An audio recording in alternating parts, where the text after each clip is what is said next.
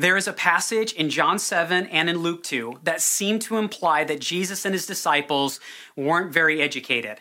Nothing could be further from the truth. The educational system in Jesus' day was astounding, and that is the content for what we're going to be digging into for this episode, part two Rabbis and Disciples. And hey, if you're watching this on YouTube and you find this teaching to be helpful, like the video, subscribe to our channel, and share it with someone you think could benefit as well. All right, buckle up. Here we go. Let's dive into this episode. Hello, everyone. I'm Brad Gray, and welcome to the Teaching Series podcast. I've learned that most of us have never been taught how to engage the Bible the way it was intended in its original context, and we are missing out on so much.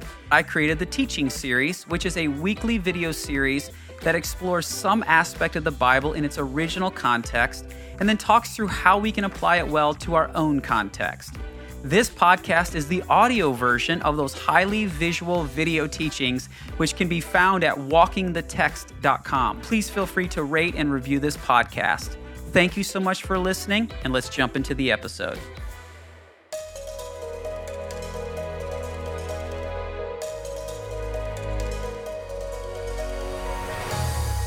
I am so excited for this episode, and I just got to give you all a heads up. This one is jam packed, but I couldn't find a way to break it up any more than this. And so let me begin by using this quote from Shmuel Safrai and Menahem Stern, who said this about the Torah study says Torah study was a remarkable feature in Jewish life at the time of the Second Temple and during the period following it. It was not restricted to the formal setting of schools and synagogue, nor to sages only, but became an integral part of ordinary Jewish life. The Torah was studied at all possible times, even if only a little at a time. The sound of Torah learning issuing from houses at night was a common phenomenon. When people assembled for a joyous occasion such as circumcision or a wedding, a group might withdraw to engage in study of the law. Torah was everything to the religious Jews in Jesus' day. And because the Torah, God's word, was central to everything, they built a phenomenal educational system around it. In fact, notice what Josephus says about the education of children in his first century work against Apion. He writes this Above all, we pride ourselves on the education of our children and regard as the most essential task in life the observance of the, our laws and of the pious practices based thereupon, which we have inherited. And so, because Torah was central, education was huge, they built a foundational and fantastic educational system in Jesus' day. Now, let me just make a quick note. Um, what I am going to present to you in this episode, nobody left a detailed description of what the educational system looked like in Jesus' day.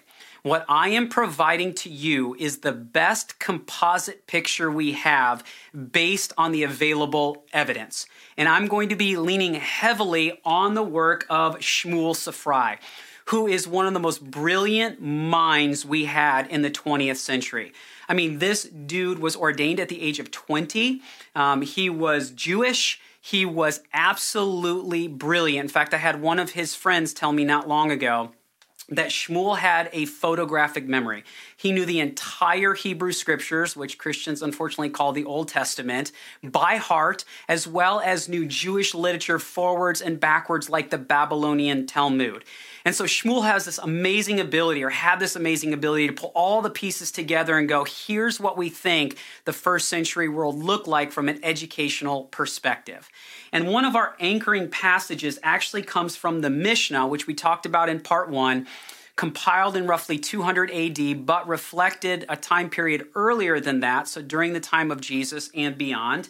And these are kind of like some anchoring ages and what Jewish boys were studying, because this is referring specifically to boys here, at least at the time when this was compiled in roughly 200 AD. So here's what it reads It says, At five years of age, one is ready for the study of written Torah.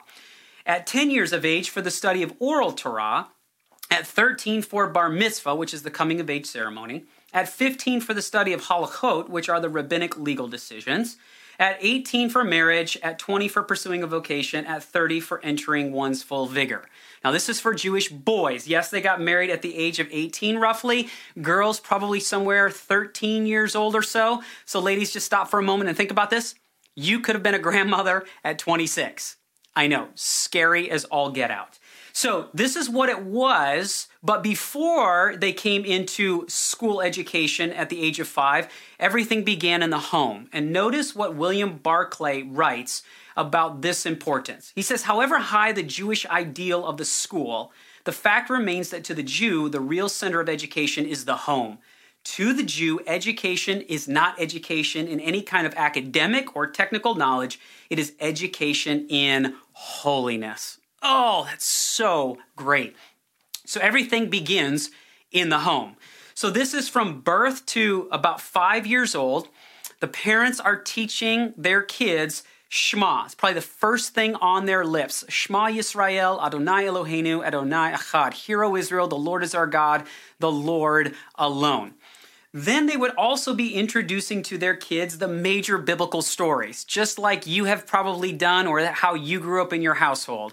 David and Goliath, Daniel and the lion's den, Noah and the flood, Abraham and Sarah, Jacob and Esau, all of these amazing stories. And then once they get to about the age of five, now they would start their formal education, which would take place at the synagogue. Now, this is an aerial photo of Capernaum. This is the synagogue. It sat in the center of the town. Here's what that looks like. The synagogue from Jesus' day is probably right underneath it, the basalt ruins um, are underneath this. This comes from a little bit later on. But here's an artist's rendering of what a synagogue looked like from the time of Jesus, which was found at Gamla, just off the northeast side of the Sea of Galilee. And so you can see here the Torah scrolls, that's the Torah closet. But typically at a synagogue, there is a hall connected to the main part of the synagogue. So here in Gamla, it's actually in the back here. At Capernaum, it's along this side. At Chorazin, it's along this side. And if there wasn't a hall connected to the synagogue, then there was some structure near the synagogue where students would meet. Now, there's a really cool rabbinic tradition of what happened on the very first day of school. So the child would be walked to the hall connected to the synagogue, and they would be handed a slate. And the slate wasn't blank. In fact, it had the Hebrew alphabet, here are just four of the letters, but it had all of the characters of the Hebrew alphabet. It had Leviticus 1 1, Deuteronomy 33 4. You can read those on your own time. But the main thing written on the slate were these words The law will be my calling. And once the student was handed this, it was then covered in honey, and then the student would lick the honey off the slate as a visceral experience about how God's words are as sweet on the tongue as honey. It connects to a passage in Ezekiel 3 3 and some other passages in the Hebrew scriptures that talk about God's words being like honey. What a cool way to start your education, right? And so then they would jump into their education. Now, we're going to talk more about the girls here in just a little bit, but with the boys in particular, David Bivin writes this about the whole educational system. He says, Teachers of the Torah were the most esteemed, most respected in Jewish society. But the goal of every child was to become a sage, a recognized teacher of the Torah in society, and the competition was extreme. So we've got three levels of education. And so here's level one. It's called Beit Sefer. This is what the honey experience would have happened on day one of Beit Sefer. Beit means house of, Sefer means scroll or book. It means house of the book or the scroll, talking about the written Torah. This was from age 5 to 10 it encompassed boys and girls. At least that's what many scholars believe. Some scholars believe it was for boys only, but many believe that this first level of education, which is like elementary school, if you will, that girls would be part of this as well because there was just some basic foundational knowledge that they wanted all Jewish boys and girls to have about God's Word. So this was taught by a Torah teacher, a wicked smart teacher of the Torah. And the focus was on the written Torah Genesis, Exodus, Leviticus, Numbers, Deuteronomy primarily. but there are also a little bit in the Psalms that they would have dipped into as well, because as William Barclay, Barclay lays out in Educational Ideals in the Ancient World, there was some baseline education that they wanted everybody to have. So that included the Shema, which they said every evening and every morning, and that comprised three different passages one from Deuteronomy 6, Deuteronomy 11, and the other from Numbers 15 the Hallel, which are Psalms 113 to 118. So that's where we're dipping out of the first five books of the Bible. But then the creation story, Genesis 1 through 5 in particular. But then also Leviticus 1 through 8, the Levitical law, because this is what made up their constitutional code of law, which governed the Jewish people. In fact, uh, according to the evidence, it actually began, their education of Beit Sefer began with Leviticus. Uh, Marvin Wilson, in his brilliant book, Our Father Abraham, writes this. He says it was customary to begin biblical study with the book of Leviticus. The Midrash Rabbah states that children begin with Leviticus rather than Genesis because, quote, young children are pure and the sacrifices are pure, so let the pure come and engage in the study of the pure, end of quote. And this is from Leviticus Rabbah 7 3. And so you see how they're beginning with the book of Leviticus. They're also learning the skill of memorization. Friends, they did not have Bibles in the first century world of the Hebrew scriptures. Um, if a home had some form of wealth, then they probably had a scroll, a single scroll, but all of the works of, of the prophets from beforehand, the books of the Bible, were in the synagogue. That's where you got to engage them. And if you wanted to hide God's word in your heart in order to take it with you, it was through memorization. And so you learned how to memorize. Now, at the end of Beit Sefer, the girls were done. They're going to be married probably in the next three years or so. So they're learning all of the trades of being at home, cooking, cleaning, all of that good stuff. The boys as well are learning a trade because if at any point in time they're not cutting it, they would just jump in to the family trade the best of the best boys from Beit Sefer would move on to level two, which is called Beit Talmud. Now, another quick note here for those of you who have heard me speak on this before at a conference or at a church, um, or you've been with me to Israel. I'm adding in this now, so you will not have heard me talk about Beit Talmud before. Many scholars connect Beit Talmud and Beit Midrash, which is level three, as one unit. Um, other people split it up, and it was probably different in different areas. I've always grouped them together, but looking through Safrai's evidence and some other pieces as well, I feel like it's helpful just to identify this as a second level, even though it may have been connected as you know one level between level two and level three united together. We just don't know. Again, nobody left a detailed description, but this does make a lot of sense. Um, in level two, being Beit Talmud, it means house of learning or house of instruction probably somewhere, um, you know, age 10 to about 13, boys only, again, taught by a Torah teacher. And then you engaged and memorized the rest of Scripture. So you're beyond the first five books of the Bible, you're learning the rest of the text, and in many cases, you are memorizing as much as you possibly can. And boys who finished Beit Talmud would have had an incredible working knowledge of all the scriptures, and even some of them would have had these scriptures committed to memory. I know that's really hard to get our minds around here in the 21st century world, but this is what they put all of their energy into. They learned and memorized God's word. They didn't do movie lines, they didn't do lyrics from songs. Their songs were the Psalms, which was also the very words of God. And so they engaged and memorized the rest of Scripture. And the big thing that was added in Beit Talmud was that they began learning the oral Torah, which we talked about in part one. There is the Mikra, the written Torah. There's also Mishnah, the oral Torah. This is what they're beginning to learn here in Beit Talmud.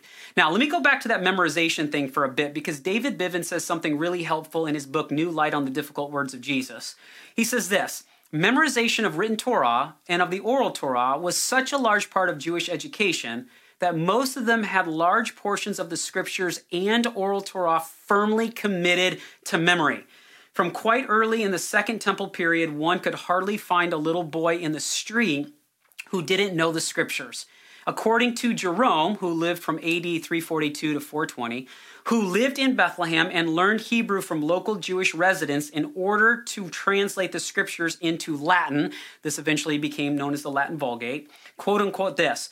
There doesn't exist any Jewish child who doesn't know by heart the history from Adam to Zerubbabel, i.e., from the beginning to the end of the Bible. End of quote. Perhaps this was a bit of an exaggeration, David Bivin goes on to say, on Jerome's part, but in most cases, his reports have proved reliable. They know their scriptures forwards and backwards. And so, in addition to beginning the learning the oral Torah, they're also learning the art of good questions. Now, this is so cool because in Judaism, and it's been like this for the last 2,000 years, is that the mark of a student is not in the answers they give, it's in the questions they ask. And one of the things that you see in rabbinical debates is that when somebody asks a question, you don't respond with an answer, you respond to their question with a question.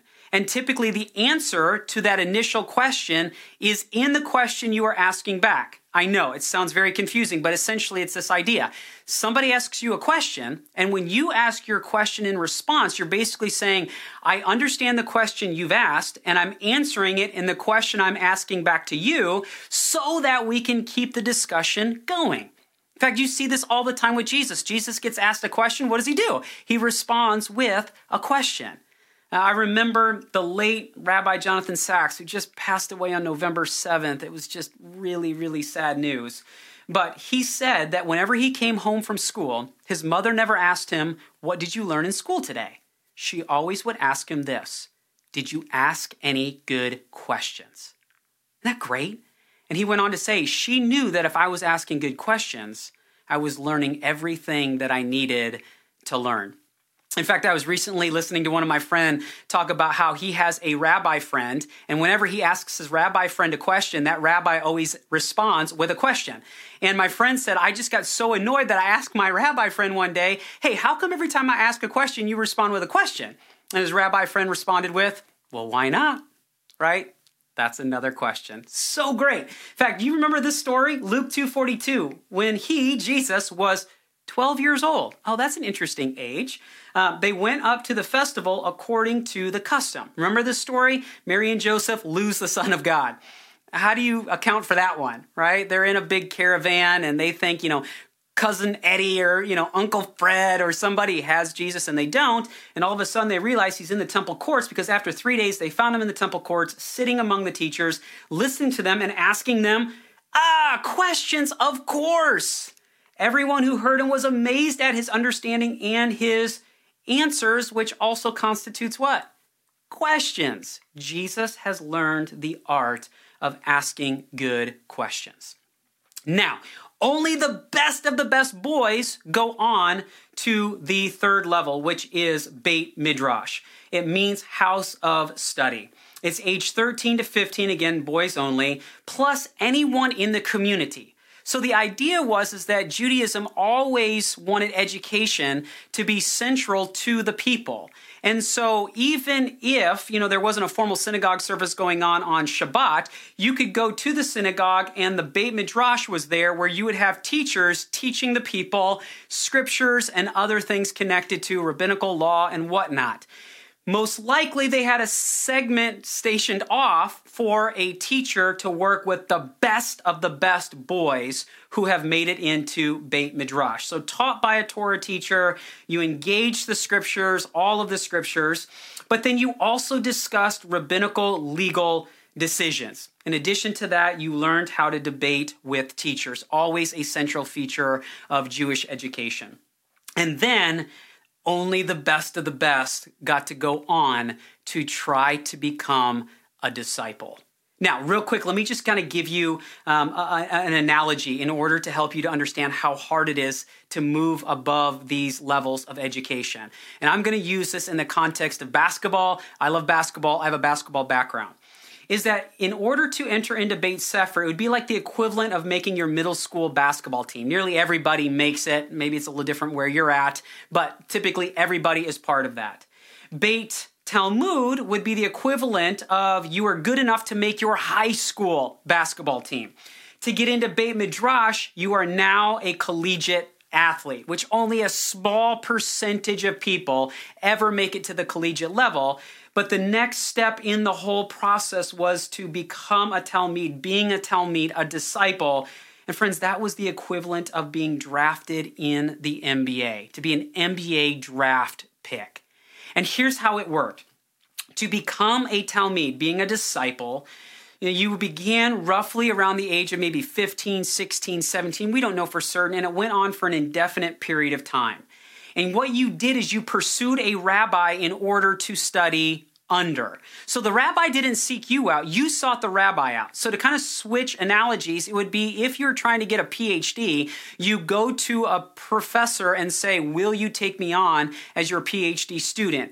And then in Jesus' day, if you're pursuing a rabbi and you say, Hey, I want to be a disciple, because nobody could just become a disciple, you had to make the cut then the rabbi would ask you all of these questions to figure out could you become just like me? Because as we'll talk in our next episode, becoming a disciple was to become like your rabbi. And we'll talk about that in more detail. And it wasn't just a rabbi that you pursued, it was one with authority. Okay, again, we'll come back to this in a future episode the focus was on the Torah, it was on the oral Torah, the written Torah, but also on the rabbi's yoke, which was their interpretation methods and the way that they interpreted the scriptures.